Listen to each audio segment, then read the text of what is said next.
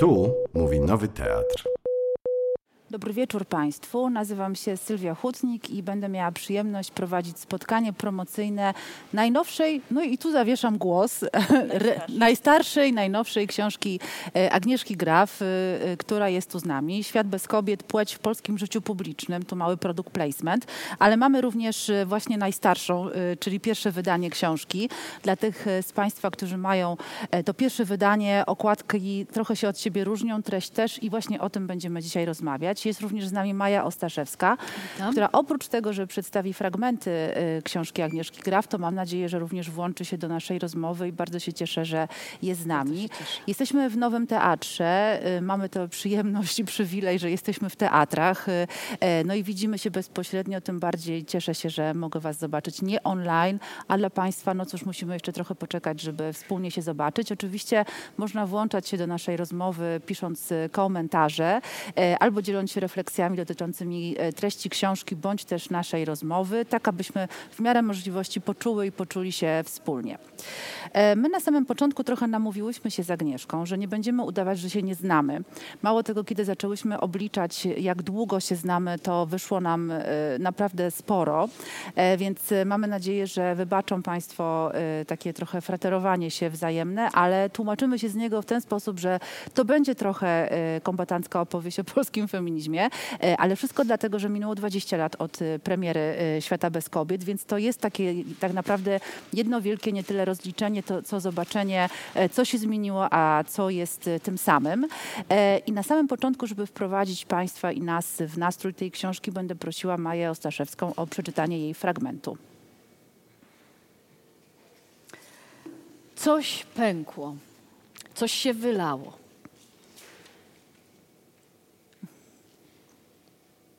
Coś pękło, coś się wylało. Skończył nam się w Polsce pewien kompromis. Jednak nie o kompromis aborcyjny tu chodzi, bo nic takiego nie istniało, lecz o dużo szerszy kompromis ustrojowy, wielki kompromis między państwem i Kościołem. Ten, na którym opierał się porządek III RP i tożsamość Polski po 1989. Marta Lempart ujęła rzecz następująco. Rewolucja, która się zaczęła, to nie jest tylko walka o aborcję, to walka o wolność, którą w bardzo brutalny sposób naruszono, a aborcja jest jej symbolem. Cóż to za wolność, której aborcja jest symbolem? Chodzi o prawo do wyboru w sferze intymności.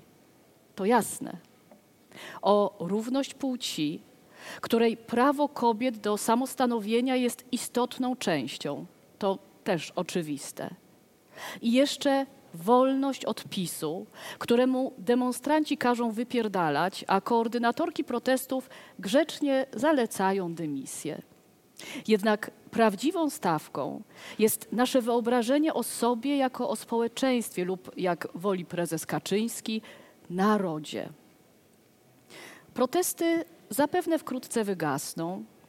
PiS zrobi w sprawie aborcji co zechce, ale zmiana kulturowa będzie nieodwracalna.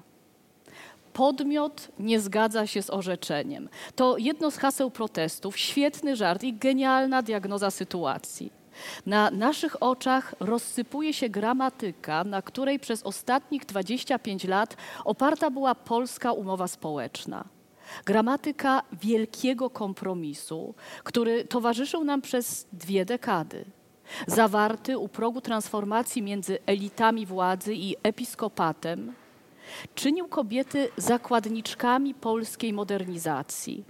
Stabilne relacje państwo-kościół oparte zostały na ogromnej władzy i przywilejach tej instytucji Episkopat miał stabilizować transformację ustrojową i proces wejścia do Unii w zamian za drastyczne ograniczenie praw kobiet i odrzucenie praw LGBT.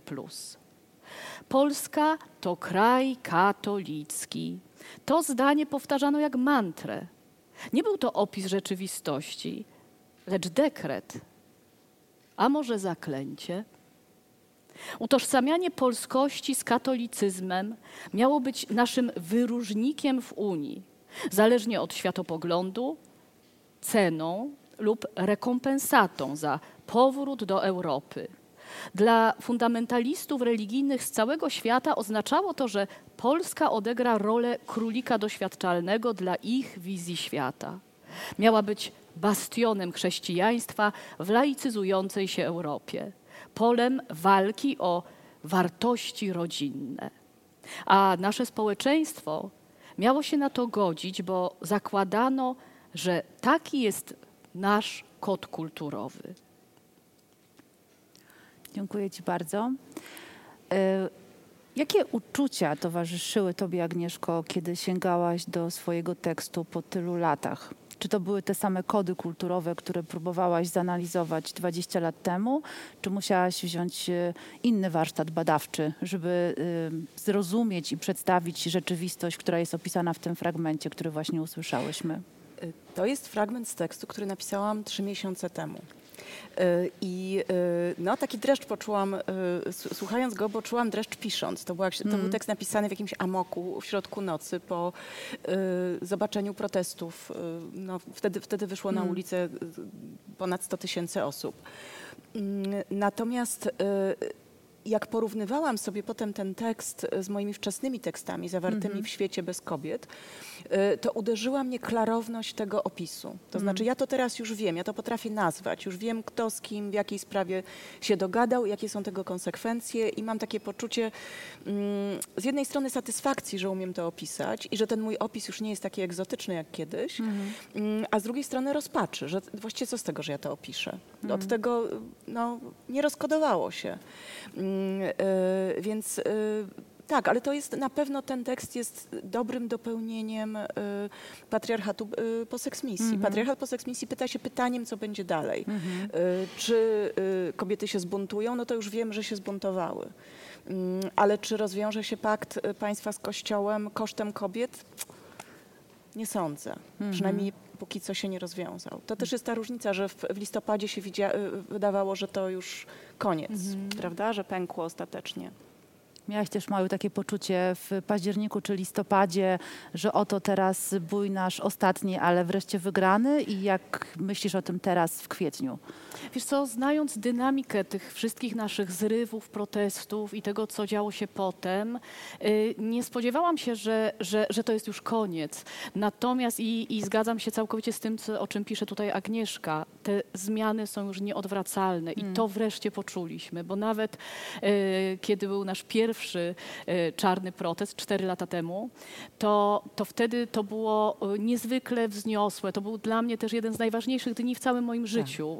Y, nigdy tego nie zapomnę, tych naszych spotkań w tym deszczu, tych godzin i tych tłumów, ale kiedy to potem ucichło, ja byłam załamana, to znaczy mm. wiedziałam, że znowu będziemy w coraz mniejszych grupach się spotykać i że to będzie oczywiście y, kropla po kropli zmieniająca rzeczywistość, ale że ta droga jest jeszcze bardzo długa. Natomiast te ostatnie protesty miały inną jakość, inną -hmm. narrację. Ja byłam tym absolutnie zachwycona i wydaje mi się, że choć państwo pewnie nie, nie weźmie szybko rozwodu z kościołem, mm. to po prostu kolejne pokolenie, młodzi ludzie się od tego kościoła odwrócą. Mm. Bo to się czuło. To, co ty tak. opisujesz, ja też byłam pod wielkim wrażeniem takiej scenki, gdzie młode dziewczyny, licealistki, krzyczą do księdza, żeby wracał do kościoła, bo nie czują już tego przykucnięcia. Mm -hmm. które nam towarzyszyło. Mi y, jako dziecku, potem nastolatce, nieochrzczonej, wychowanej w filozofii buddyjskiej również. Więc mhm. myśmy naprawdę, to była ta czapa, no ta magma, o której pisze Agnieszka. A teraz jest, jest zmiana. Pojawił się dowcip, to jest nowa jakość. Mhm. Dzisiaj y, jak się patrzy na młodych ludzi, no to jak coś obśmiewają, to znaczy się tego nie boją. To jest cudowne. Mhm. Więc też wierzę w to już nieodwracalną zmianę, ale no nie będzie pewnie no tak, łatwo. jest to zmiana mentalności, a nie zmiana tak. polityczna. Politycznie jest gorzej, prawda? To też przewidziałaś. No. Zanim przejdziemy do takiej polityki bardzo y, konkretnej, tej parlamentarnej, chciałabym skupić się y, jednak trochę na języku i na tym dowcipie. tekst pierwotny, który stanowi trzon świata bez kobiet, to dla mnie przede wszystkim e, tekst dotyczący przegranego języka e, i kwestii praw reprodukcyjnych. E, tam nie było nic o dowcipie, to znaczy tam nie było żadnej ironii, tam był anti-choice bazujący na emocjach, no i ten nasz, który tam próbował wybić się za niemego krzyku czy innych kuriozum. Czy patrząc na to, że znowu tak y, wykorzystam tę figurę patrzenia po latach na swoje własne teksty, e, widzisz, że w tym wypadku, w tej, na tym poziomie językowym coś się zmieniło? A jeśli tak, to w którą stronę? Ja myślę, że ten tekst y, najlepiej się zestarzał. To znaczy, on nie jest dokumentem swojej epoki, on jest y, no, takim zapisem y, tego czegoś, co się wydarzyło y, u zarania tych dziejów, których mm -hmm. my mhm. jesteśmy częścią. Mm -hmm. Znaczy, wtedy jeszcze ten język prolajferski Y, wydawał się groteskowy. Użyłaś słowa kuriozum mm. Y, i to jest takie trochę słowo y, z tego tekstu. To znaczy mm -hmm. ja mhm. się przyglądam tym gadającym płodom, tym wzruszonym matkom w ciąży, które właściwie już są matkami, chociaż jeszcze nie urodziły. I po, pokazuje, że to jest absurdalne, to jest groteskowe. Mm -hmm. W tym sensie ten tekst też jest trochę może zabawny. Teraz to już nikogo nie dziwi, nie śmieszy. To już po mhm. prostu jest totalnie normalne, raczej zadziwiające dla mnie było pojawienie się tej kobiecej twarzy na plakatach strajku kobiet z, tą, e, e, z tym piorunem, że, mm -hmm. że odzyskujemy wizerunek ko wściekłej mhm. kobiety. Mm -hmm. tak? To nie jest e, kobieta, która pokazuje brzuch i mówi, że może to jest jej brzuch, a nie kościół. Ona ma twarz, ona ma wściekłość, ona ma to biało-czarne tło. To jest bardzo mocny wizerunek. No ale w odpowiedzi na to mamy 100 milionów płodów na polskich ulicach, więc oni nas zawsze tak. przelicytują, ilościowo mm -hmm. po prostu. Dlaczego? No bo mają kasę. A władzę? I władzę. Ale władzę nad naszymi duszami, władzę w parlamencie czy w kościele? No to się właśnie zmienia. Ja myślę, że oni mają władzę y, w parlamencie poprzez y, y, sojusz z PiSem. Mhm. PiS jest całkowicie cyniczny. Ja w ogóle nie wierzę w, w, w, głęboką religijność tych, tych panów i pań. Oni po prostu uważają, że władza jest tam, gdzie Kościół, więc idą tam, gdzie Kościół. Kościół skręcił na prawo, więc władza jest tam, gdzie ryzyk.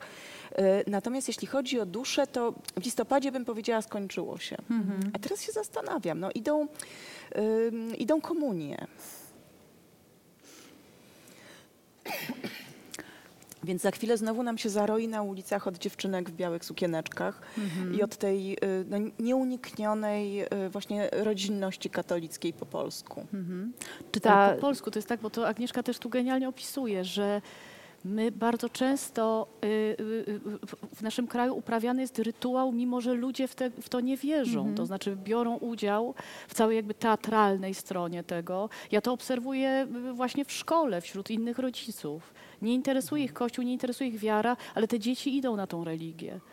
No w mojej klasie, znaczy w klasie mojego syna był nagły odpływ dzieci z lekcji religii po mhm. pierwszej komunii. No tak. Czy pierwszą komunię trzeba mieć tak, zaklepaną, tak. a potem to już, tak. prawda? Więc y, no ja myślę, że to, to, nie ma co się złościć. Trzeba mieć świadomość, mhm. że w Polsce przez te 20 lat nie doszło do żadnej mm, budowy życia społecznego poza kościołem. Jest bardzo wiele miejscowości, zwłaszcza małych, gdzie kościół jest mhm. jedynym miejscem tak. y, życia społecznego. Nie, nie było żadnej edukacji y, takiej prospołecznej przez te wszystkie lata. No więc ludzie chodzą do tego kościoła i, i całkiem niezła jest ta oprawa. No, trzeba im przyznać, ja pamiętam jak byłam w rozpaczy, bo miałam za krótką sukienkę komunijną. Do dziś ją pamiętam. Tak. I to są wielkie emocje i to są te prezenty i to jest ta tak, rodzinność. Tak, no nie, nie mamy nic zamiast. Inicjacja, rytuał. Tak, no, tak, tak. To jest też ciekawe, że mamy figurę y, katolik wierzący, niepraktykujący, ale bardzo często jest niewierzący i praktykujący. Myślę, że częściej nawet. Nawet częściej. I pytanie oczywiście jest takie, na ile to jest, tak jak powiedziałaś Agnieszko, kwestia no, jakichś rytuałów społecznych, a na ile to jest też e, e, przedstawienie duchowe, oprócz prezentów oczywiście. Zawsze zastanawiam się, gdzie jest to napięcie między jednak jakąś sferą taką sakrum, którą chcemy mieć w życiu. Ale kiedy patrzę na to, co dzieje się w polityce, to myślę sobie, że sakrum jest chyba ostatnim słowem, które bym użyła w tym kontekście. Mm, e, mówimy o wyborach e, e, osób. Porównujemy też czas z przed dwóch dekad, ale też porównujemy listopad 2020 i, kwiecień, więc sytuacja jest dynamiczna. Zawiesiłaś głos, kiedy mówiłaś o tym, czy rzeczywiście coś się zmieni i ten rozbrat Kościoła katolickiego nastąpi jednak, jak nie e, z partią polityczną, to przynajmniej ze społeczeństwem. Wierzycie w to jeszcze? No ja śledziłam um, zapartym tchem to, co się działo w Irlandii. Mhm. Y, I to w dwóch odsłonach. Najpierw wokół um, małżeństw LGBT, a potem y, wokół aborcji. Ostatnio rozmawiałam z dziennikarką irlandzką i, i mam nadzieję ciągle, że to podobieństwo między Irlandią a Polską ono się Mhm, ziści. Tylko, że to musi być, to musi być duży, zmasowany, mm, taki wybuch społecznego gniewu i irytacji. Polacy są do tego zdolni. Myśmy się parę razy w naszej historii zbiorowo irytowali na autorytarną władzę i to miało swoje skutki. Myślę, że teraz bardziej niż kiedykolwiek wcześniej jest jasne, że Kościół nie jest żadnym depozytariuszem duchowości, tylko jest właśnie autorytarną władzą. I to zawdzięczamy w dużej mierze zresztą braciom Sekielskim. Ja uważam, że y, to był wielki przełom. I bez, tego, bez tych filmów, bez tego mm, hałasu, które między innymi y, Agata Diduszko i te wszystkie osoby, które y, ten temat mm, nagłaśniały, bez tego by nie było tych protestów. Ta młodzież została ośmielona, mm, dlatego że im się teraz ksiądz ko- kojarzy bardziej z pedofilem niż y, z, z religią i z Panem Bogiem. Ale miałaś trochę inne jednak myślenie, y, kiedy pisałaś tę książkę e, kilkanaście lat temu. Uważałaś, że jednak warto rozmawiać, że tak zacytuję, Tak, i że Kościół się może jednak zmieni, jak sobie przemyśli swoje sprawy. Nie, ja uważałam, że y, te polskie katoliczki, jak je trochę chociaż zarazić feminizmem, to one zostaną y, katolickimi feministkami. A ponieważ ja y, czy, czytałam dużo o katolickich feministkach w innych krajach, y, zwłaszcza meksykańskie mnie kręciły, bo tam naprawdę to jest taki power. Ta Matka Boska jako przywódczyni ludu, ludu kobiecego naprawdę jest niezła. Y, to ja trochę liczyłam na to, że coś takiego się urodzi w Polsce wokół kultu maryjnego. No ale się nie urodziło. Po prostu dlatego, że polski katolicyzm to nie jest y, wojownicza jakaś y, moc buntu, tylko to jest raczej konformizm, po prostu. I myślę, że na tym konformizmie kolejne pokolenia odbywają te kolejne rytuały, te białe sukienki, krótsze, dłuższe, y, prezenty, biesiady i tak dalej. No, ale więc to się nie ziściło. Ja ciągle podpuszczam mm, różne moje znajome katoliczki, że może by to wzięły i zorganizowały, ale one mówią, no ja organizuję, ale nikt nie przychodzi. Albo napisałam książkę i dużo ludzi przeczytało, ale no, z całą sympatią do Zuzy Radzik ja jakoś nie widzę tych tłumów katoliczek szturmujących y, episkopat. Czy widzisz w takim razie, czy widzicie w takim razie nasze jakbyś zadanie, żeby pomóc siostrom katoliczkom? Czy to w ogóle są oddzielne zabawy i tutaj wchodzenie w drogę sobie nic nie, nie zmieni? No nie wiem. Żadna z nas chyba już nie jest katoliczką, więc trudno tutaj Tak, więc jakby z nie byłam, ale za to jestem przykładem tej nieustającej opresji, bo mam ogromny szacunek dla potrzeby duchowości, jakakolwiek by ona nie była i od tego się absolutnie nie odcinam, ale właśnie jako e, osoba nieochrzczona i niechrześcijanka, nie tylko nie katoliczka, ale też niechrześcijanka, ciągle czułam, że ja muszę e, wziąć pod uwagę, co mówi biskup, co mówi ksiądz e, i to zaskakujące, o czym też oczywiście Agnieszka pisze, że również, nie wiem, w środowiskach bardzo liberalnych, lewicowych, opisujesz e, wizytę e, pani z Kongresu Kobiet u biskupa i tak dalej, i tak dalej. Więc to, to, jest, to, to, to od lat jakby mi towarzyszyło. Ale ja mam wydawało ci się to dziwne zawsze? Mnie się to, ja, ja się źle z tym czułam po prostu. Ja nie umiałam tego nazwać i też e, byłam przygnieciona takim szacunkiem. Ja też jestem z Krakowa, czyli Klub Inteligencji Katolickiej. Jan Paweł II był przyjacielem mojej babci w Teatrze Rapsodycznym, więc to wszystko też, ja czułam na sobie ten ciężar, ale zawsze wiedziałam, że coś jest nie tak. Znaczy, że w ogóle, że, że to mnie, mam wielki szacunek, ale niech oni mówią do swoich uczniów. Dlaczego, co mnie to obchodzi, co oni mają do powiedzenia? U nas każda sytuacja, każda debata dotycząca życia społecznego y, odbywa się się, na z Biblii, udziałem tak. tak, y, duchownych jednego wyznania, innych nie pytamy. No więc to zawsze było dziwne. Ale ja myślę, że, że ta arogancja, która ma miejsce teraz, to krycie pedofilii, to te wywiady, ten dziwicz, ten ryzyk, że jednak coś tam zaczyna drgać. To znaczy ja patrzę na osoby znajome, dziennikarzy, którzy wcześniej nie powiedzieliby złego słowa, a jednak teraz też mówią, że to jest nie do przyjęcia. Więc coś chyba się zaczyna zmieniać. Ja też zapytałam y, w ten sposób, bo mam takie poczucie jednak dużego napięcia nie tylko y, na takim poziomie katolicy, katoliczki, reszta świata, y, czyli mniejszość, ale też takiego mm, trochę oczekiwania wobec feministek, a zwłaszcza z tak zwanych dużych miast uprzywilejowanych, z akademii albo właśnie ludzi kultury i w ogóle znanych i popularnych, żeby teraz przemówić. I żeby żeby teraz coś z tym zrobić. Pani Sylwio, pani Agnieszko, pani y, Maju, no coś musimy z tym zrobić. I myślę sobie o tym jako takiej z jednej strony jednak, y, no oczywiście sytuacji, w której człowiek czuje się odpowiedzialny i rzeczywiście bierzmy sprawę w swoje ręce. Z drugiej ze strony jednak jest to głęboko hierarchiczne. I pamiętam, że kiedy my się poznałyśmy, y, to podział między nami przebiegał między pani, no najpierw pani od angielskiego i uczennica, ale potem pani z uczelni i tak zwana feministka uliczna. Czy myślicie, że w ogóle, patrząc też na te ostatnie zaraz, protesty... Zaraz. Uliczne to chyba byłyśmy jednocześnie, nie? No i właśnie tutaj do tego zmierzam. Czy wydaje wam się, że w ogóle te podziały są trochę tak jak Mhm. normalna i ta zwykła kobieta i feministka? Czy one, mając na uwadze ostatnie protesty, w ogóle jeszcze mają jakikolwiek sens, jeżeli kiedykolwiek miały? Ja myślę, że się zakotłowało Mhm. na dużo większą skalę niż kiedykolwiek przedtem. Ale ja jestem daleka od, od udzielania porad katoliczkom. To się Mhm. musi w ich duszy, w ich życiorysach przekotłować.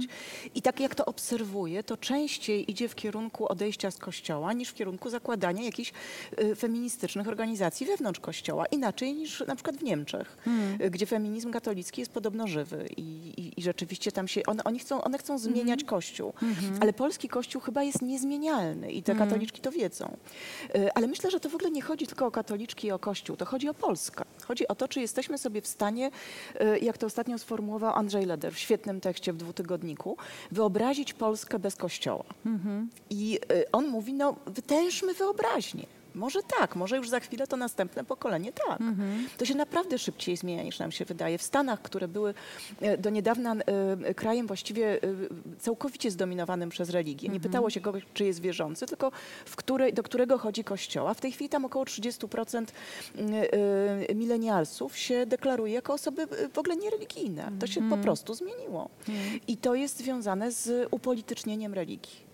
Myślę, że y, jak ja pisałam Świat bez kobiet, to można było jeszcze myśleć, że Kościół jednak jest instytucją apolityczną.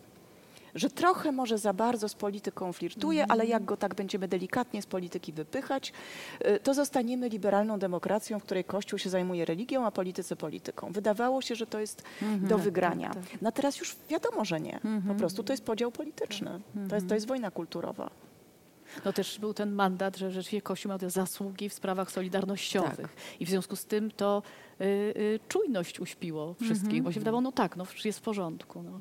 Y, ciekawostka z kolei słyszałam, to jest to tylko z, z, ze słyszenia, ale że z kolei na przykład właśnie to bardzo katolickie środowisko krakowskie masowo przenosi się do innych chrześcijańskich kościołów. Żeby, takiego? tak, tak, tak, tak. tak. Szukają No, sobie domu. Tak, tak, tak, że dalej mają potrzebę jakby tego kierunku, ale nie są w stanie znieść tego, co robi instytucja po prostu. Skoro ustaliłyśmy, że y, nie mamy wielkiego wpływu na Kościół, chociaż może byśmy chciały, no ja na przykład chciałabym rozwiązać, ale to się może nie udać, e, to skupmy się na tym, na co co mamy wpływ, a przynajmniej teoretycznie jako obywatelki, chociaż y, nie wiadomo co z y, miejscem Rzecznika Praw Obywatelskich, więc musimy zadbać o te prawa na razie same, e, czyli rząd. E, W, e, kwestia polityki, ale rozumianej tak parlamentarnie, w Twojej książce oczywiście też jest. Są tam e, bardzo konkretne mm, analizy konkretnych osób, w tym na przykład kampanii wyborczej Hanny Gronkiewicz-Walc jako Matki Narodu oraz wiele, wiele innych postaci, które tam się pojawia.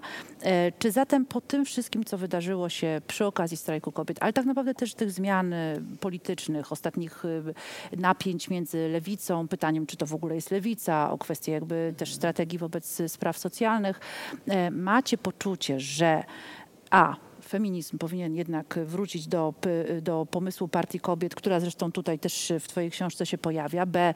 Jednak ruchy oddolne i takie niehierarchiczne w stylu właśnie ogólnopolskiego strajku kobiet czy dziewuchy dziewuchom. C.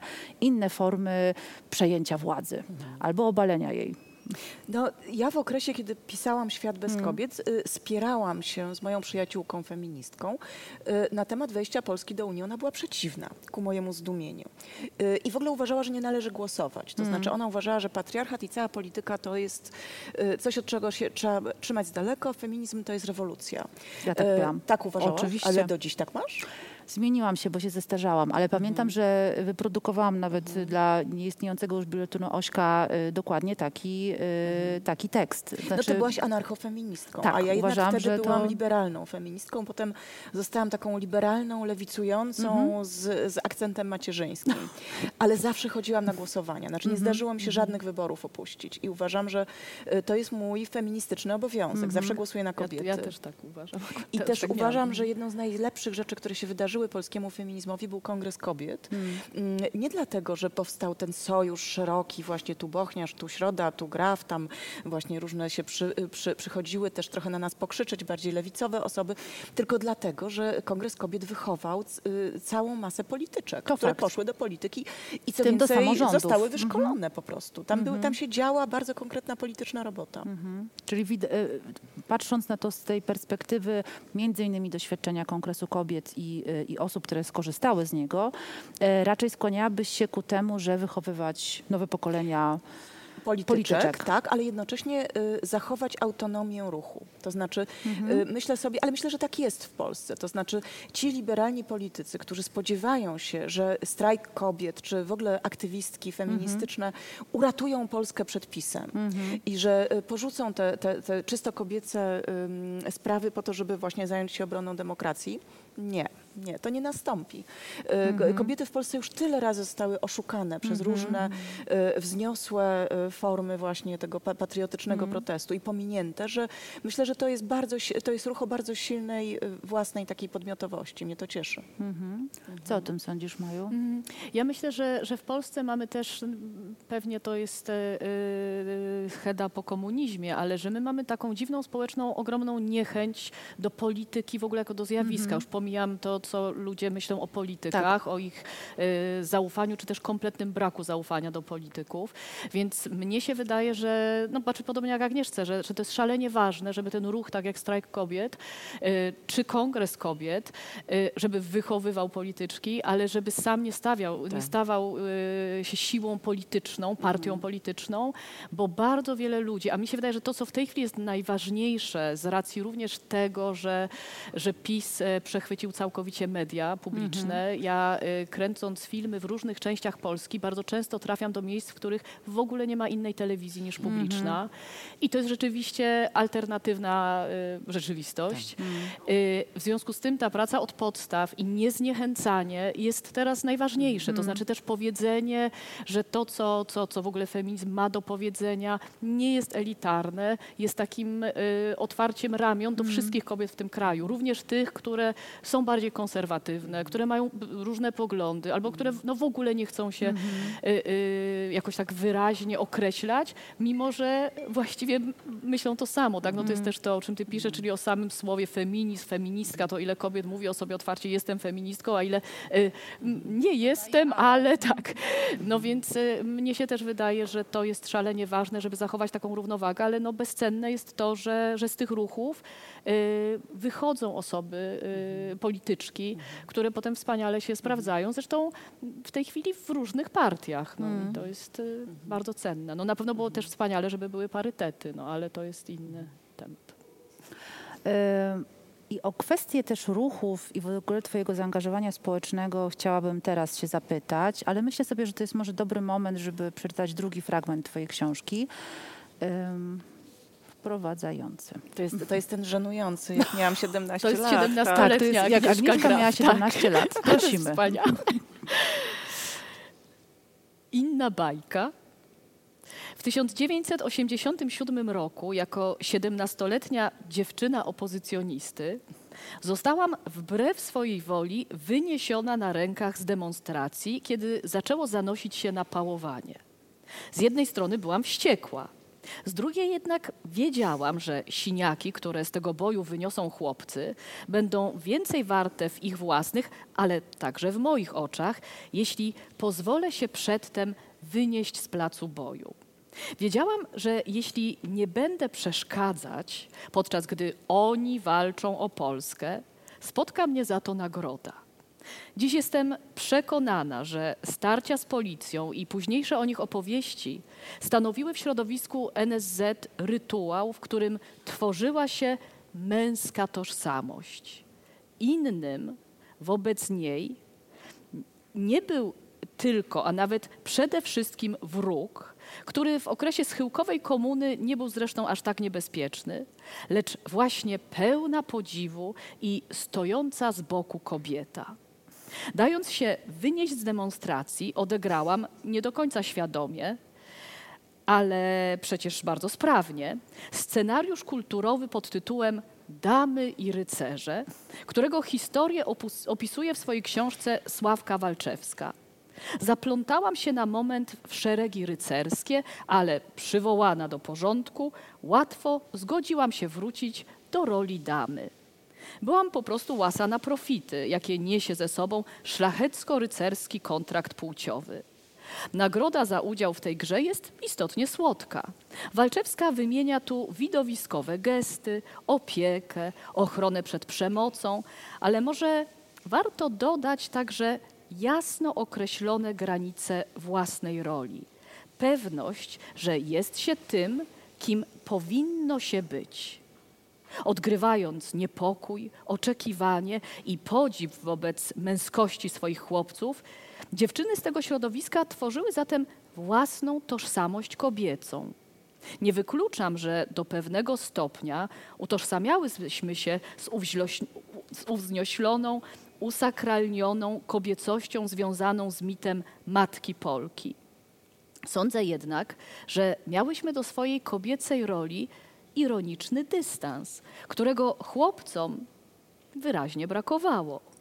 Podczas gdy oni byli swoją męskością, a w każdym razie bardzo chcieli nią być, nasza kobiecość była w dużym stopniu maskaradą i nie przypadkiem. Cechą specyficzną kobiecej tożsamości, która wytapia się w tyglu polskiego patriarchatu, jest przekonanie, że to wszystko to gra, fikcja i pozór. Jesteśmy przekonane o podskórnej słabości naszych mężczyzn. Wierzymy, jak dobrze jest w to wierzyć, że to oni są w tej rozgrywce zależni od nas, że potrzebują uznania i potwierdzenia własnej ważności, a my im to wszystko zapewniamy. Dlatego, przynajmniej w fantazjach, zawsze panujemy nad sytuacją. Zapytana przez Szanę Penn, dlaczego nie dąży do wyjaśnienia sprawy Abramczyka, Winiarska wyjaśnia to w sposób niezwykle charakterystyczny. Ponieważ my, kobiety, możemy sprawować władzę dotąd, dokąd udajemy, że jej nie mamy Wszystkie byłyśmy niedostrzegane. Społeczeństwo składa się z pozorów. No, tak było. Nawet pamiętam ksywę faceta, który mnie wyniósł z tej demonstracji. Dawaj. Nazywał się Długi. I to się naprawdę długi, miał dwa metry. Co się z nim teraz dzieje? Nie mam pojęcia. Ale został rycerzem?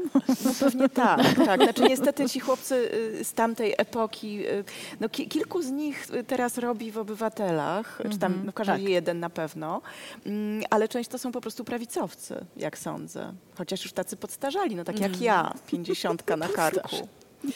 No, to były czasy.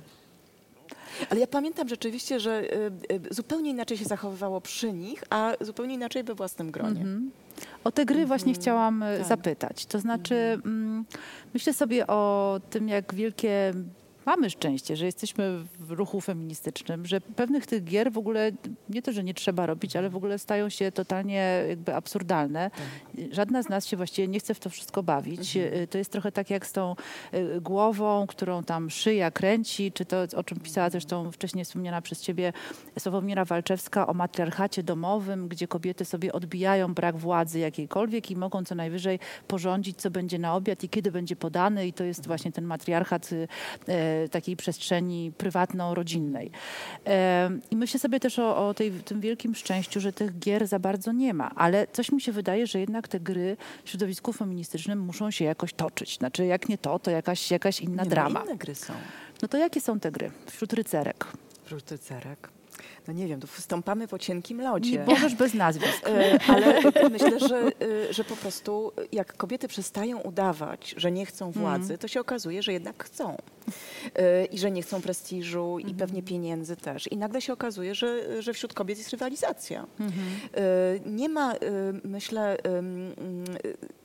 jakiejś wojny między kobietami w ramach ruchu. Jest jednak y, duża taka dawka lojalności różnych skrzydeł, ale co jakiś czas coś wybucha. Y, I to wtedy widać, że kobiety w ogóle nie są jakieś łagodniejsze niż mężczyźni albo mniej sprawne właśnie w tych potyczkach. Y, Ja, mam, ja mam takie poczucie w ogóle, że dzięki feminizmowi poczułam, po, poznałam całą masę niezwykle wyrazistych kobiet. Y, Błyskotliwych, inteligentnych, śmiesznych. Y, Moja, no, moja przyjaźń z Kazią Szczuką, no to po prostu był roller coaster. Y, Ona y, jest osobą o niez- niezwykłej zupełnie inteligencji i, i też takiej, no, potrafiła tak pazura wyciągnąć. Działo się między kobietami w taki sposób, którego w ogóle patriarchat nie, przewi- nie przewiduje i nadal się dzieje. Więc ym, tak, ja myślę, że znaczy feminizm przede wszystkim y, ym, podważa tą, tą całą historię o tym, że kobiety są jakieś takie mięciutkie i łagodne i zbawią świat. Oczy- Chociaż oczywiście nie cały feminizm, bo jest też ten feminizm, który ten esencjalistyczno, taki y, boginiczny, który mówi, że kobiety są lepsze. Ale on jakiś taki jest przygaszony w ostatnich ym, dekadach. Więc y, tak, no dzieje się między kobietami. nie? Między rycerkami. Tak. Maju. No tak. no tak, bo to jest, e, e, znaczy w ogóle te, te, te stereotypy i te wyobrażenia o tym, kto jest jaki i co jest bardziej męskie, a co jest bardziej żeńskie, no, no wiadomo, że, że się nie sprawdzają i mamy bardzo delikatnych, miękkich mężczyzn i bardzo twardych, e, e, e, e, którzy, którzy jest, się, się po prostu cały czas potrzebują boksować i tak samo jest z kobietami. No to jest... w ogóle jakaś bzdura. Jeszcze mm, obracając się w kręgu artystycznym, y, bardzo namacalnie to widzę, że, że, że w ogóle wszystkie te jakieś szablony, klisze, pomysły na to, co się może dziać, są po prostu nieprawdziwe. No tak, ale w feminizmie też się dzieje coś, czego w ogóle y, patriarchat właśnie nie przewidział, to jest siostrzeństwo. I ono, to jest trochę klisza, trochę ideał, do którego nie możemy dorosnąć, y, ale ono jednak się dzieje. Ja to śledzę na przykład na, y, na tych forach internetowych różnych, na których kobiety po prostu udzielają sobie wsparcia i też pytają się nawzajem, jak to jest. I to, to dotyczy sytuacji przemocy, w których się nawzajem opowiadamy i rozpoznajemy. To dotyczy porad. Ja na przykład podsłuchuję taką grupę i po rozwodzie i to jest super ciekawe. Znaczy tam są i kobiety i mężczyźni, ale jest taka, taki nurt kobiecy, gdzie kobiety sobie opowiadają, jak, jak to tam właśnie się dzieje gdzieś w tle. Y, I to siostrzeństwo to, ym, to jest coś, co czego ja zaznałam właśnie w latach 90. i miałam poczucie, że to się rozlało po Polsce y, w 2016. Y, Że, że, że czarne protesty dały kobietom tego, tego, tą, tą ekstazę bycia razem. Co nie znaczy, że mężczyźni byli wykluczani, ale no jest taka jakość y, bycia razem z kobietami i traktowanie się nawzajem z totalną powagą.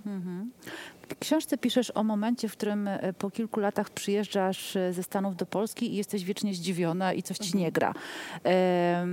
A potem właściwie niemal chwilę później zaczyna się właśnie porozumienie kobiet 8 marca, w które się zaangażowałaś i wiele, wiele innych inicjatyw. Właściwie feminizm ten taki aktywistyczny i polityczny, myślę, rusza z kopyta. E, Jak ty widziałaś swoją rolę w tamtym czasie w feminizmie? Znaczy- Byłaś tą panią z Ameryki? Nie, ja byłam uczennicą. Ja byłam uczennicą Marii Janion przez dwa semestry, dla mnie bardzo ważne. Y, Byłam uczennicą Jolanty Brachczajny. Ja na jej zajęciach y, do, do, doznałam rozmaitych olśnień. Y, Małgosi Fuszary. To były wspaniałe zajęcia, na których ja na, napisałam właśnie ten mój pierwszy w ogóle tekst o Hannie Gronkiewicz-Walc, Żelazna mama. I pamiętam, że Małg- Małgosia Fuszara mnie, profesor Małgorzata Fuszara wtedy, ba, bardzo mnie jakoś wspierała w tym. Mówiła mi publikuj i mówiła, że to jest mądre, to jest dobre. Wybiła mi z głowy pierwszy tytuł tej książki. Y, Ta książka się miała nazywać Babskie Gadanie. To byłby klops kompletny. I pamiętam rozmowę właśnie z, y, z nią. No tych, tych ważnych, y, starszych kobiet, no jeżeli ja jestem tą matką teraz, feministek jakiś, nie wiem, chyba to jest ściema, ale gdyby tak było, no to, to ja miałam, mam, miałam swoje matki i absolutnie kluczową osobą dla mnie była Ann Snito. Y, I tam, tam były rzeczywiście te fajerwerki. I zresztą potem myśmy na pierwszych manifestacjach chodziły z transparentem, na przykład z Ann Snito. Miałyśmy na transparencie, nie wiem czy pamiętasz. Pamiętam, pamiętam. A dlaczego ona też, taka ważna? Y, Ann Snitow, no, Tak. to jest amerykańska feministka, która przyjeżdżała do Polski w latach 90. szerzyć feminizm, y, ale też dowiadywać się, jak to jest za tą, y, po, po tej drugiej stronie i też się dużo od nas nauczyła. No, osoba o wielkiej charyzmie, wielkiej wiedzy, mm, no, która zarażała feminizmem. Tak było. Chodziłaś na nie na zajęcia? Nie, nie, nie załapałam się. Nie. Widziałam ją tylko w akcji na konferencjach Mhm. niek- niektórych. No ona była niesłychanie ciepła i taka porywająca po prostu. To, Mhm. to, był, to, to był ktoś, ona niestety odeszła w, w zeszłym roku, Mhm. czy dwa lata temu. Też od Sławki Walczewskiej się mnóstwo nauczyłam. No to był tygiel. Nas nie było Mhm. wiele, ale to były bardzo ciekawe kobiety i myśmy się wymieniały y, lekturami, spostrzeżeniami. Y, odbywały się takie debaty y, y, na Starówce. Pamiętam Teresę Oleszczuk, y, która tam y, zadawała szyku różnymi fajnymi książkami. No było, po prostu to było całe środowisko i te teksty pierwotne, one niektóre z nich się ukazywały na przykład w biuletynie Ośki. Ym, także nie, ja tutaj nie byłam osobą, która przywiozła do Polski feminizm z Ameryki. Ja z Ameryki przywiozłam przekonanie, że będę joysologiem. Bo ja pisałam przez za dużo lat, zdecydowanie, bardzo uczone i, i, i nie, daje, nie nadające się do czytania teksty naukowe o Joyce'ie. Mm, I nawet zrobiłam, nawet się doktoryzowałam z tego. I to jest, zdaje się, niezła Joyceologia, tylko kogo to obchodzi. E, I e, nawet kiedyś spotkałam Słomczyńskiego i pamiętam, że on mnie tak pogłaskał po głowie, to jest polski tłumacz e, Mhm. Ulyssesa. O, dziecko Joyceolog, tak mnie pogłaskał. To Namaszczona. Takie, namaszczona zostałam, ale no potem mi przeszło. Po prostu jak odkryłam Mhm. feminizm, to mi przeszła joyceologia. Myślę, że gdybym nie wróciła do Polski, to bym nie została feministką, Mhm. bo w Stanach nie miałam takiej potrzeby. Ale to jest też tak, że mm, ta książka w pewnym sensie rozpoczyna się, no ona wychodzi i ty wychodzisz ze środowiska akademickiego, no ale ten ostatni tekst, który my na samym początku usłyszałyśmy, jest już jakby taki bardzo uliczny. E, To co się takiego wydarzyło, że mm, panie z akademii e, zaczęły robić manify? Między innymi panie z akademii. No, to, to jest skomplikowana historia. Myślę, charakterystyczna nie tylko dla Polski, Mhm. ale dla wschodniej Europy, że y, w- na Zachodzie było tak, że najpierw był uliczny feminizm, a potem się urodziły z tego y, women studies, kobie, Mhm. studia kobiece, a potem gender studies. A w Polsce było odwrotnie. To znaczy y, bardzo patriarchalne społeczeństwo, w którym trzeba było coś po prostu ruszyć. Y, I, y, no i to, co się akurat udało, to była akademia. Ale z tej akademii natychmiast wyszłyśmy na ulicę. Myślę, że to, to nie było, znaczy ten poślizg to może były dwa lata. Y, Myśmy, ja pierwsze zajęcia na genderach prowadziłam w 97 roku, a pierwsza manifa to był 99 czy 2000, y, d- 2000 tak.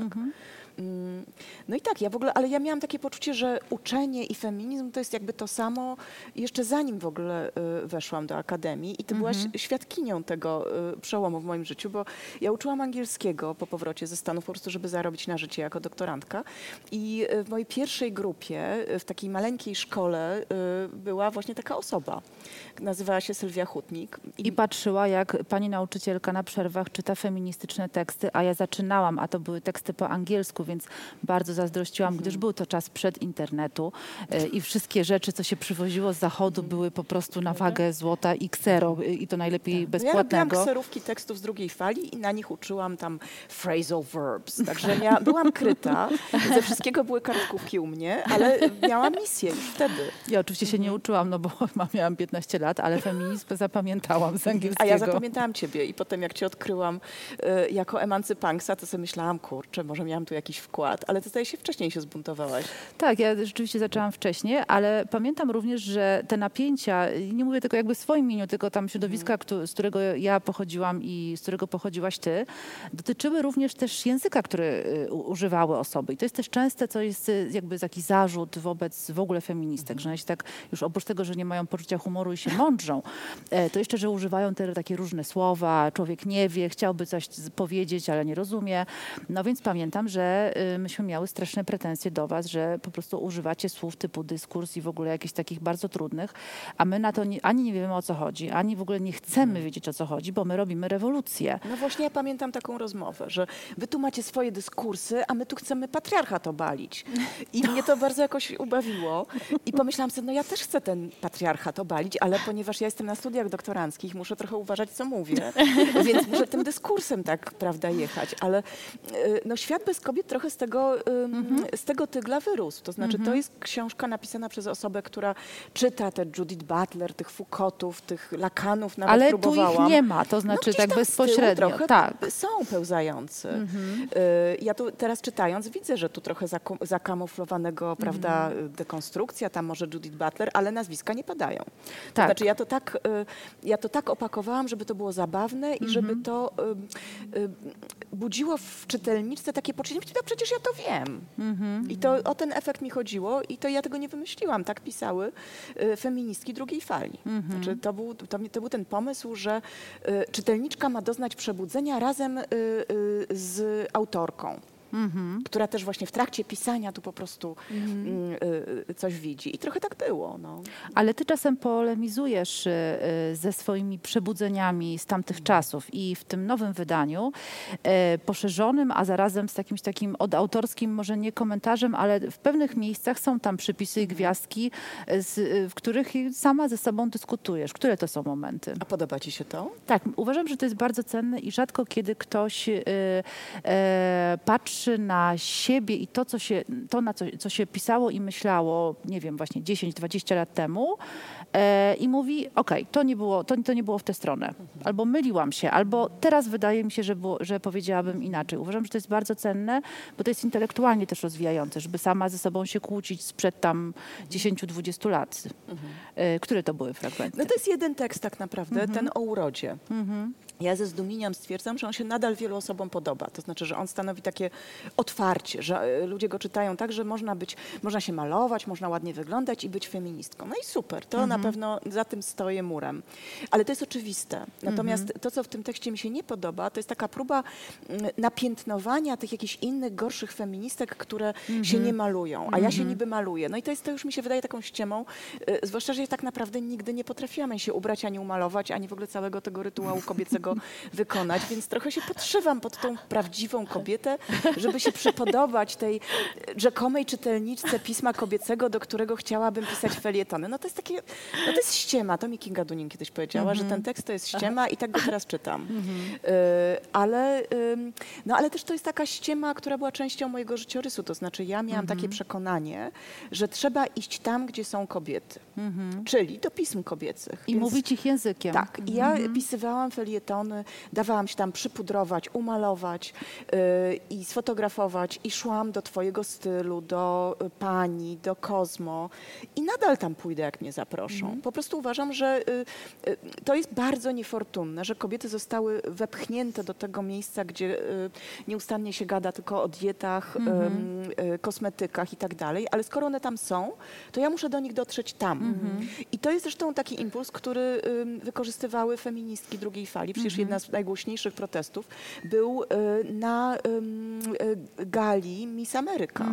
One nie przypadkiem tam poszły, bo wiadomo było, że to będzie w telewizji oglądało kilkanaście milionów kobiet. I jak, jak one spuściły z tej galerii napis Women's Liberation, no to te wszystkie kobietki po drugiej stronie ekranów telewizorów to zobaczyły i się dowiedziały, że w ogóle można się wyzwolić. No więc to była moja misja wtedy. Y, I trochę ją nadal jakby uprawiam, y, bo wysoki, wysokie obcasy są pismem kobiecym, ale jednak innym, prawda? To jest, to myśmy, nam się udało trochę to, to getto kobiece poszerzyć w międzyczasie. Ty, Majo, też chyba poszerzasz, bo jesteś osobą, która właśnie gości na różnych łamach, bardzo mainstreamową, a z drugiej strony zawsze mówiącą o kwestiach e, praw kobiet, zwierząt e, i e, problemach społecznych. Bo ja też bardzo w to wierzę, że tam trzeba się i mimo, że wielokrotnie y, mając poczucie, że mówię o sprawach y, najistotniejszych dzisiaj we współczesnym świecie, y, zrzymam się na to, że jest to na przykład dodatek, bo to jest bardzo częste i to i w sprawach y, praw w ogóle człowieka, ale spraw, praw kobiet, mniejszości, ekologii, mimo że żyjemy w czasach katastrofy klimatycznej, y, praw zwierząt, zawsze to jest jakieś przy okazji, ale warto. Yy, I, tak, znaczy ja w ogóle uważam i, i, i też teraz jak tak słuchałam tego, co mówi Agnieszka o tej y, dyskusji z samą sobą, czy też polemice, to moim zdaniem to ma też jeszcze jedną cudowną wartość dla czytelniczki. Ja przynajmniej jak nagrywałam audiobooka, miałam takie poczucie, że to jest też takie otwarcie, które chyba w ogóle dzisiejszemu feminizmowi i tym ruchom towarzyszy, właśnie na to, że każdy każda miała prawo myśleć zupełnie inaczej, Mhm. zachowywać się w sposób bardzo taki niesolidarnościowy wobec kobiet Mm. i nagle to zrozumieć. To znaczy ja na przykład dla mnie wielką też wagą tej książki, tak też ją rekomenduję wszystkim, jest to, że wiele kobiet, no bo takie miałyśmy wtłoczone te, te, te, te, te nie wiem, klisze, matryce, na przykład nie sięgało po takie książki. Dla mnie akurat ta książka lata temu była objawieniem. I, i e, pierwszy raz na ulicę ja wyszłam dopiero w 93. Wcześniej, ponieważ no, inaczej rozwija się moja droga, też studia i tak dalej, ja wtedy czytałam na studiach Junga i tak i, i, i- dopiero później jakby zawsze, zawsze walczyłam ten swój jakąś siłę, indywidualizm i prawo do bycia sobą, ale taka potrzeba pierwsza wyjścia na ulicę e, e, towarzyszyła mi wtedy przy protestach związanych z tam z Ligą Polskich Rodzin, Alicją Tysiąc, ale że właśnie y, zachęcam wszystkie kobiety, które na przykład mają bo dla nas to jest oczywiste, ale które nie, nie, po to nie sięgnę, bo to jest radykalne, że jednak myśmy naprawdę dzisiaj dojrzały do tego, że to nie jest radykalne, to jest skrajnie logiczne. I nagle mamy takie wow, że ja przecież albo, no tak, ja też tak myślę, albo masz, Boże, że ja tego nie zauważyłam wtedy. To jest genialne w tej książce. Powiem wam więcej, jest taki rozdział o tym, y, mam dwa tygodnie, mam ten od płodzie. Ja ten album przeglądałam będąc w ciąży. Ja byłam zachwycona tym albumem, ponieważ nie przyszło mi do głowy, bo myśmy naprawdę byliśmy tak przyzwyczajone do tego, że nie ma figury kobiety, że ja też uważam, że to jest piękny album. A teraz jak to czytałam, będąc totalnie zakręconą na punkcie macierzyństwa matką dwójki dzieci, aż ciarki miałam, że no tak. A jeszcze jak przeczytałam ten fragment, że nagle ten płód został jakby odseparowany od kobiety, czyli że na ogół te zdjęcia są w jakiejś niebiańskiej przestrzeni, no to to już i miałam, no tak, oczywiście, gdzie, gdzie brzuch, gdzie kobieta, właścicielka tego brzucha. Więc to są, ja uważam, że to jest niezwykle, niezwykle cenne, ale to też właśnie jest takie, i to nasze chodzenie do tych gazet, to jest właśnie to otwarcie, że powiedzenie tak, znaczy bądźmy solidarne, dajmy sobie prawo do tej różnorodności, ale miejmy do niej prawo. Użyłyście sformułowania radykalne i tak pomyślałam sobie, że oczywiście przez wiele lat ta zbitka, oprócz nie jestem feministką, ale to druga moja ulubiona, radykalna feministka. Wszystko jest radykalne i kontrowersyjne tylko dlatego, że kobieta powiedziała, co myśli. Tak. E, co teraz miałoby być takie radykalne? No bo przy okazji ostatnich protestów, y, ale też ostatnich zdarzeń, y, spalenia płodobusa i wielu, wielu innych rzeczy, mogłabym powiedzieć, że tak, to są te radykalne gesty. Czym ten radykalizm teraz by był? W ogóle ruchów społecznych. Ja może jeszcze sięgnę do tego, czym jest radykalizm feminizmu. Mhm. Jest takie y, powiedzonko i naklejka i magnes y, na lodówkę, który mnie zachwyca. Feminizm to jest radykalny pomysł, że kobieta jest człowiekiem. I to brzmi y, pusto i zabawnie, ale jak skonfrontować to z wypowiedziami Kai Godek, y, czy y, z, tym, no, z całą tą sytuacją okołoaborcyjną, to sobie uświadamiamy, że to naprawdę jest radykalne. Kobieta jest człowiekiem, kobieta jest obywatelem. Jeżeli serio tak myślimy, to nie możemy się zgodzić na te gadające płody. No sorry, po Tak, prostu tak. je, nie da się. Więc społeczeństwo, które, do, decydu, które popiera całkowity zakaz aborcji, y, to jest społeczeństwo, które się godzi na odczłowieczenie kobiet. Nie da się mieć jednego i drugiego. Tak. Y, Więc ja myślę, że to jest radykalne, tylko trzeba uświadomić sobie, co to tak naprawdę znaczy. Ja dzisiaj y, doznałam małego wstrząsu, po raz pierwszy od wielu miesięcy jechałam metrem i taka byłam po prostu rozanielona, że ludzie, że ten i nagle wychodzę na tą patelnię i tam y, y, płodonamiot. I przez tą rurę po prostu gadają bardzo głośno, tutaj ratujmy nienarodzonych. I tak mi wszystko opadło, taka się poczułam, jak mi ktoś dał w łeb. Bo to jest po prostu odczłowieczające. Y, I myślę, że, że to, to nadal jest najradykalniejszy temat i, naj, i, i tego, po prostu nie wolno tego odpuścić. To jest tak, że jakby, jakbyśmy stały w miejscu. Wiesz, że ten magnes to ja pamiętam sprzed wielu lat. Znaczy to hasło jest cały czas aktualne. Tak. Czy miałaś takie poczucie, sięgając do twoich tekstów y, sprzed lat, że stoimy w miejscu? Nie, tylko w przypadku znikającej kobiety. Znaczy, To jest tekst, o tym pięknie go streściłaś, to jest o tym, jak wypchnięto kobietę z debaty o aborcji, zastąpiono ciążę dzieckiem y, i bo, no, mamy teraz te, te, te właśnie płody w serduszkach wszędzie wokół nas, już powoli znikają, y, a cała reszta się zestarzała. Ale w taki ciekawy sposób, to znaczy jako dokument swojej epoki. Y, Te, te wszystkie opowieści o ym, Michałkach, o przekonaniu właśnie całej sceny publicznej, y, że kwestia kobieca jest po prostu niesłychanie śmieszna i głupkowata. No to już tak nie ma. Nie. Wydaje mi się, że teraz y, toczy się na temat kobiet prawdziwa wojna polityczna i wszyscy sobie z tego zdali sprawę.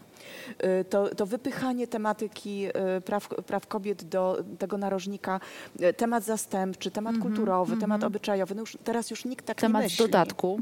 Tak, tak. Natomiast ciągle jest tak, y, że ogromne rzesze kobiet uważają, że ich to nie dotyczy, bo nie mają żadnego wpływu. I myślę, że ta książka jest, mam nadzieję, dla nich. To znaczy, że ona mm, y, ma, je- jest w niej jakiś taki y, ładunek właśnie przebudzeniowy. No. Y, Więc w tym, w tym sensie może to się nie zmieniło. Nie wiem.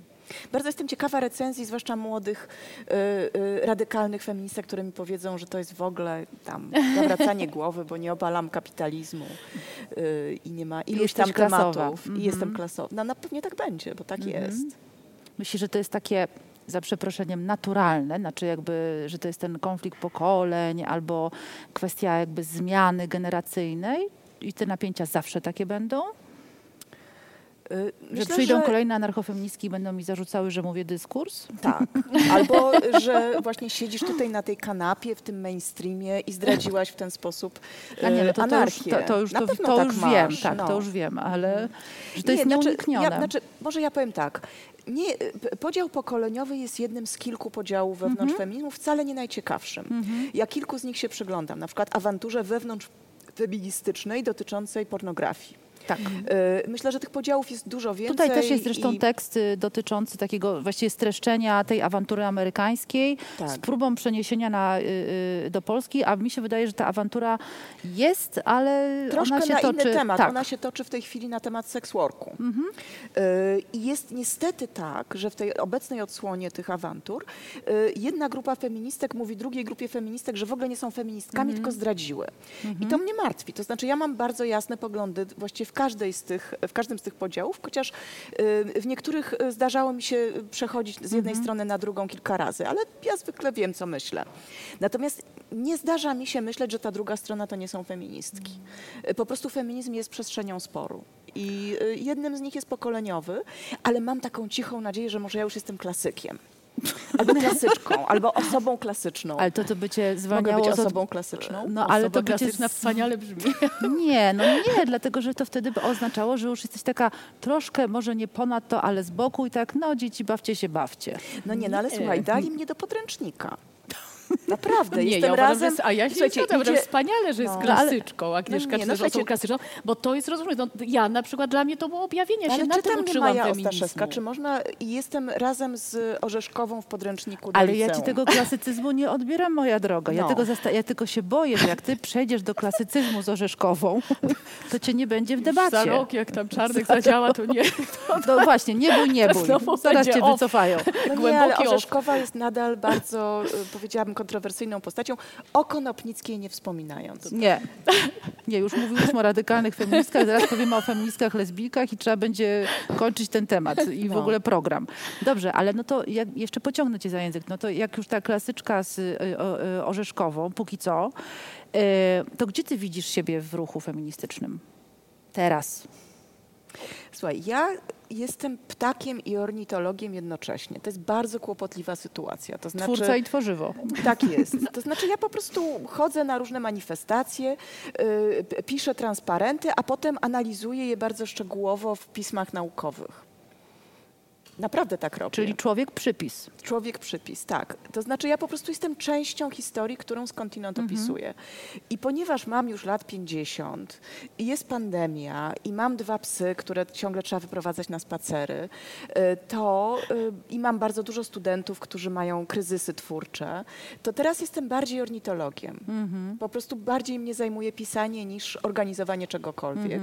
I też mam poczucie, że dla, dla, tych, dla tych młodych organizatorek ym, i może nawet nie takich młodych jak strajk kobiet, ja jestem może za mało odważna, za mało radykalna, za mało przeklinam, więc ja, ja im kibicuję, opisuję. ym, czasem no, taką najbardziej aktywistyczną rzeczą, jaką ostatnio zrobiłam, było y, zablokowanie ronda Waszyngtona. To znaczy ja z moją dziewczyną Magdą Staroszczyk y, założyłyśmy wydarzenie na Facebooku w nocy. Pamiętam, pisałyśmy tam, że tu spacerujemy. No i potem wszyscy przyszli i spacerowali, ale myśmy już miały dosyć po, po dwóch godzinach.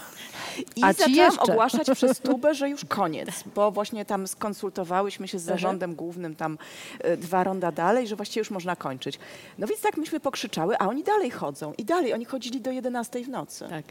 A ja poszłam spać. I napisałam o tym tekst. Nie pamiętam. Chyba A tak. myśmy chyba wtedy Sylwia, tak ty skrzyknęłaś napisać, i no. myśmy razem Tak. blokowały Puławską. Puławską, no właśnie. No. Też blokowała? Tak, no mamy Tak, podobne właśnie Sylwia hobby. skrzyknęła, ja No wtedy to, to akurat tam przyszłam. To no to miasto wspaniałe. całkowicie zablokowało. I tam moi studenci jeździli na rowerach po tym rondzie. To było cudowne. E, Ale nie jest tak, żebym ja codziennie coś organizowała Mm. albo plakatowała. Nie. Wspominam czasem na Facebooku na przykład, że w nocy się jeździło i się plakatowało.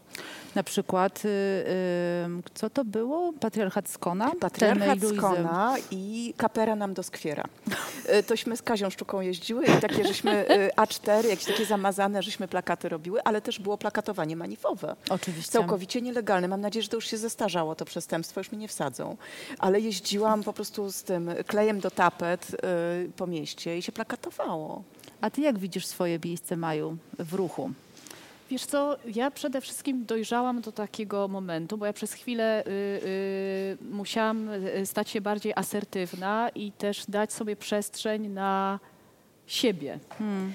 I z jednej strony uważam, że jest obowiązkiem osoby publicznej zabierać głos i staram się to robić konsekwentnie, ale z drugiej strony właśnie wczuć się w moment, w którym jesteś. I ta forma jakby dokładania swojej cegiełki może być różna. Kiedy były te ostatnie protesty, starałam się być na nich codziennie, ale ja nie miałam siły na nich być do rana. I uważałam, że to jest naturalne i że ja patrzę z zachwytem teraz na tą młodzież, którą w ogóle no, kocham.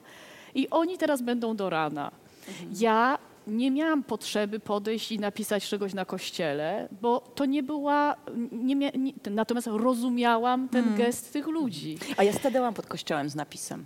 A z, widzisz, tak, tak. Z, z trzema innymi kobietami. To było mocne, mocne To, jest, przeżycie. to było na pewno tak. mocne. Tak. Co ci to no. dało? Przecież ty byłaś y, wiele lat temu związana z Kikiem, dobrze Tak. mówię? Tak. Znaczy ja mam, ja ciągle mam tak, że jak widzę zakonnicę, to chcę powiedzieć, y, Mhm. niech będzie pochwalony, czy co tam się mówi. Y, I jak mi na przykład mój syn ostatnio powiedział, że y, tam jego koledzy to mają takiego wirusa, czy nie wiem, czy że jest taki wirus, który się nazywa Watykańczyk. I to mnie to jakoś przeraziło, że to polega na tym, że, Jan Paweł, że zdjęcie Jana Pawła II się pojawia na ekranie i ten Jan Paweł II strasznie krzyczy. I moje, moje dziecko to bardzo śmieszy. No więc ja mu powiedziałam, że nie powinno cię to śmieszyć, kochanie, bo dla wielu osób to jest ważna osoba. A potem sobie pomyślałam, no cóż, no takie czasy. Flaga tęczowa trenduje na TikToku, jak mówi mój syn. Trenduje. Dobrze, muszę to sprawdzić. No. Tak, tak, tak.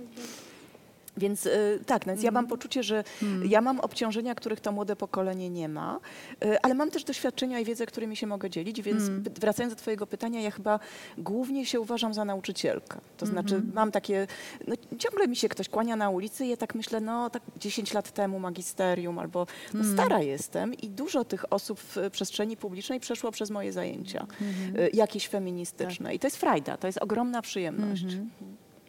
No ale też jest chyba tak, że właśnie trzeba mieć tą świadomość, gdzie najbardziej możesz działać skutecznie. Bo ja na przykład z kolei widzę y, y, y, y, bardzo dużą zmianę wśród osób, aktorek, y, aktorów też, ale głównie mówię o kobietach, że parę lat temu na przykład o mnie moje środowisko też uważało, że jestem jakaś radykalna, ja mam mniejszości. Dziewczyny w ogóle y, nie, nie pojawiały się z, z, z hasłami strajku kobiet, z, nie mówiły o sobie, że są też feministkami. No Y, ja myślę, że w teatrze się dzieje chyba teraz najbardziej taka głębinowa i Jest- bolesna rewolucja w ogóle, jeśli chodzi Ale o teraz, feminizm. teraz y, ja też na przykład, y, y, chociaż to się wydaje nie, nie, nie, nie z absolutnie wysokich lotów, ale ja na przykład promuję to, że właśnie to jest ekstra, że to jest obciach Mhm. powiedzieć, że nie jesteś feministką. I, i, I tę zmianę widzę, więc, Mhm. więc uważam, że też właśnie trzeba no, znaleźć to pole, gdzie się najwięcej dzieje. Tak, na pewno. Na pewno to jest taki czas dla teatru bardzo trudny, oczyszczający, oczywiście Mhm. też pełen, y, y, ta przemiana jest pełna też pułapek Mhm. y, i takiego łatwego wrzucania wszystkiego do jednego wora, ale, ale na pewno jest to ogromna zmiana. Mhm. Czas chyba, żeby przeczytać e, kolejny, trzeci już fragment e, książki Agnieszki. O dowcipach. W dowcipach nie ma równości. Nie ma kawałów o blondynach. W wielu rodzinach funkcjonuje wesoły wujek Kazio, instytucja do rozweselania rodziny. Wujek Kazio opowiada sprośne dowcipy, siada odrobinę za blisko, całuje na powitanie o kilka razy za wiele, przytula się trochę za mocno. Nawet wówczas, gdy radośnie podszczypuje nastoletnią siostrzenicę, pozostaje takim sobie wesołym wujkiem. Podobnie w pracy. Mężczyzna, który powie koleżance, że jest nerwowa, bo ma napięcie przedmiesiączkowe, mieści się w swojskiej normie. Koleżanka, która spróbuje mu się odciąć, mówiąc, że jego głupie dowcipy wynikają z obrzęku jąder, w tej normie już się nie zmieści. Dlatego dowcipkują mężczyźni. I dlatego, gdy próbujemy im się odcinać, dochodzi jedynie do eskalacji poczucia humoru. Tu nie ma symetrii. Dowcip seksistowski stanowi rodzaj przemocy. W ten sposób raz po raz pokazuje się nam, gdzie jest nasze miejsce w ludzkim stadzie. To między innymi lęk przed śmiesznością powoduje, że konkurując z mężczyznami, często czujemy się nieswojo, brak nam pewności siebie. Wolimy być lubiane niż ambitne.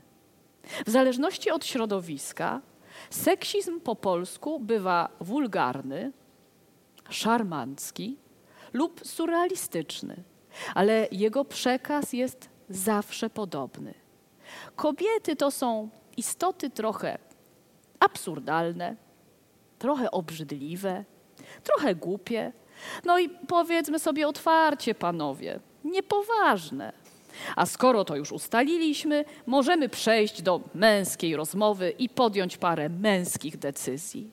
Piękne panie wysłuchają dwuznacznych komplementów i w ciszy pochrupią sobie paluszki. E, w takiej polecajce nowego wydania Świata bez kobiet napisałam, że jesteś naszą Rebeką Solnit i od razu słuchając fragmentu tego y, przedstawionego przez Maję, pomyślałam sobie o mansplainingu, y, czyli jak ty to przetłumaczyłaś na język polski? Miałaś Mensplikacja. Mensplikacja. Czy jeszcze ci się to zdarza, że ktoś cię poucza z panów? Ale oczywiście. Czyli tak. to nie przychodzi tam z profesurą, że nie, nagle nie, przestają. To się dzieje. Na Facebooku to się intensywnie dzieje bardzo. Tak, znaczy ja myślę, że mężczyźni są do tego y, socjalizowani i jako matka mogę powiedzieć, że ja nie wiem, gdzie to się odbywa, bo nie u mnie w domu, ale moje dziecko mnie poucza. I właśnie no, wygłasza różne takie przemówienia na temat różnych maszyn. Ja skądinąd wiem, że on nie ma pojęcia, jak to działa, ale on mi wszystko wyjaśni. I to jest jakaś taka, y, to chyba w męskim stadzie się tego mm -hmm. oni uczą. Ale myślę, że ten fragment też, on nie dotyczy mansplainingu, on dotyczy właśnie poczucia humoru i o tym też Rebeka Solnit bardzo ciekawie pisze. Też o tym chciałam. O tym, jak mm -hmm. w mhm. świecie komedii odwróciły tak. się role. To znaczy y, dowcipy o gwałcie nagle wyparowały z amerykańskiej sceny y, mm -hmm. komediowej i zastąpiły je mm, drapieżne, sarkastyczne żarty feministyczne o męskiej władzy. Mhm. I myślę, że w Polsce też to się trochę zadziało. Chociaż patrząc na amerykańskie stand-upy, czy w ogóle zachodnie, a na mazurską noc kabaretową, mam takie poczucie, że jeszcze dużo czasu musi upłynąć, żeby chłop przebrany za babę nie rozśmieszał do łez y, publiczności z piwem. To prawda prawda. Ale powiedziałaś o poczuciu humoru i rzeczywiście chciałam też przy okazji mhm. Rebeki Solnit wprowadzić to oprócz mansplainingu. Książka y, jest pisana, nie chcę powiedzieć lekko, bo nigdy nie wiem, jaka byłaby definicja takiego określenia stylu, ale no taka do ludzi, jak już stwierdziłyśmy to wcześniej. E, jesteś felietonistką też i przez wiele lat y, siejesz, siejesz na łamach różnych pism e, myśl feministyczną mm, i o twoją felietonistykę i twoją lekkość, ale też zabawność twoich tekstów chciałam zapytać. Nie męczy cię to być cały czas na takim stand-by'u jako felietonistka, obserwatorka, że zawsze trzeba mieć zdanie na jakiś temat? No to jest czasem ciężkie. Znaczy Mm. ja raz w miesiącu muszę napisać felieton i zwykle na dwa dni przed terminem jestem w panice. Mm. I zwykle coś mi wtedy wpada. Albo na fejsie, albo coś czytam, albo... y, No tak, no to jest pewna praca, ale też to jest taka króciutka forma, która... y, mm, To człowiek się tego uczy po prostu. Mm. Natomiast y, no moja lekkość y, jest bardzo pracochłonna, bym powiedziała. Ja te teksty piszę po 4-5 razy, skracam, y, redaguję. To się samo nie robi. Więc y, bardzo podziwiam takie osoby, które naprawdę mają lekkość pisania y, i nie redagują. I zdarzają się takie domorosłe y, ta, talenty. Ja do nich nie należę. Ja, ja zaczynałam moje pisanie od bycia tłumaczką Mm, i też dzięki mojej mamie, która bardzo była ostrą redaktorką, nauczyłam się, że przecinki mają znaczenie, że nie wolno za dużo rzeczowników, że no po prostu styl to jest pewna umiejętność i, i, i cały czas jestem bardzo krytyczna wobec każdego zdania, które piszę. Zapytałam o felieton, bo to jest taka specyficzna forma, która musi być lekka, niczym motylek, tak. ale musi być Ale też... nie musi być e, śmieszna. Mi się zdarza tak. pisać mroczne felietony. Ale zawsze ona musi być gdzieś zaczepiona choćby trochę w tej rzeczywistości, która Tak. nas otacza. E, ale ty ym, jesteś też tłumaczką e, eseju Virginia Woolf Własny pokój, zresztą też niedawno e, wznowionego. I to też jest trochę patrzenie wstecz. No tam akurat to jest już teraz chyba 90 lat mniej więcej od kiedy ten e, esej powstał. E, do niego też można mieć takie pytania, czy on się zestarzał, czy nadal jest bardzo aktualny. Mm, Ale z doświadczenia rozmów o tym eseju e, Virginia Woolf wiem, że on bardzo uruchamia różne kobiety. I, to, I ta niezależność ekonomiczna i taka mentalna, bym powiedziała, jest cały czas czymś, do czego kobiety dążą i ten własny pokój staje się jakimś taką ziemią obiecaną. E, Czy ty miałaś własny pokój, ten mentalny i osobisty, pisząc Świat bez kobiet? Zawsze miałam własny pokój i y, myślę, że Virginia Woolf mi to uświadomiła, jak bardzo to jest ważne. Mm, Nie, znaczy nawet przez moment miałam go w piwnicy, y, ale, ale tak, myślę, że własna przestrzeń jest bardzo ważna i ten taki element po prostu dbania o swoją psychikę i dbania o swoją przestrzeń y, emocjonalną również jest, jest kluczowy. Po prostu y, jest bardzo wiele sił, które z, zmierzają do tego, żeby kobiecie nie dać nic napisać ani powiedzieć, więc trzeba sobie to wytwarzać na różne sposoby. A ten własny pokój rozumiany jako niezależność intelektualna. Jak widzisz siebie sprzed tych dwóch dekad, a jak widzisz teraz? No ja zawsze byłam przemądrzała. E, W podstawówce nawet miałam ksywę Sowa. I e, wmawiałam sobie, że to dlatego, że grałam Sowę w jakimś przedstawieniu. Ale nie. e, Ale nie, myślę, że to właśnie byłam dosyć irytującą taką, no, gadającą głową. Więc tak, ja, miałam, ja zawsze mam bardzo wyraziste poglądy i niekoniecznie te same e, przez lata. E, Także nie, no ja mam, ja mam silną osobowość. I wiem, że na przykład studenci się mnie boją, z czego korzystam. Przez pierwsze dwa miesiące ich zastraszam, a potem się robię miła. E, I, e, I oni wtedy są tacy zachwyceni. Znaczy jestem miła wobec tych, którzy pracują oczywiście, bo no. E, Więc nie wiem, jakie było pytanie. Czy ja jestem taka mądra? No tak, właśnie jestem, bardzo.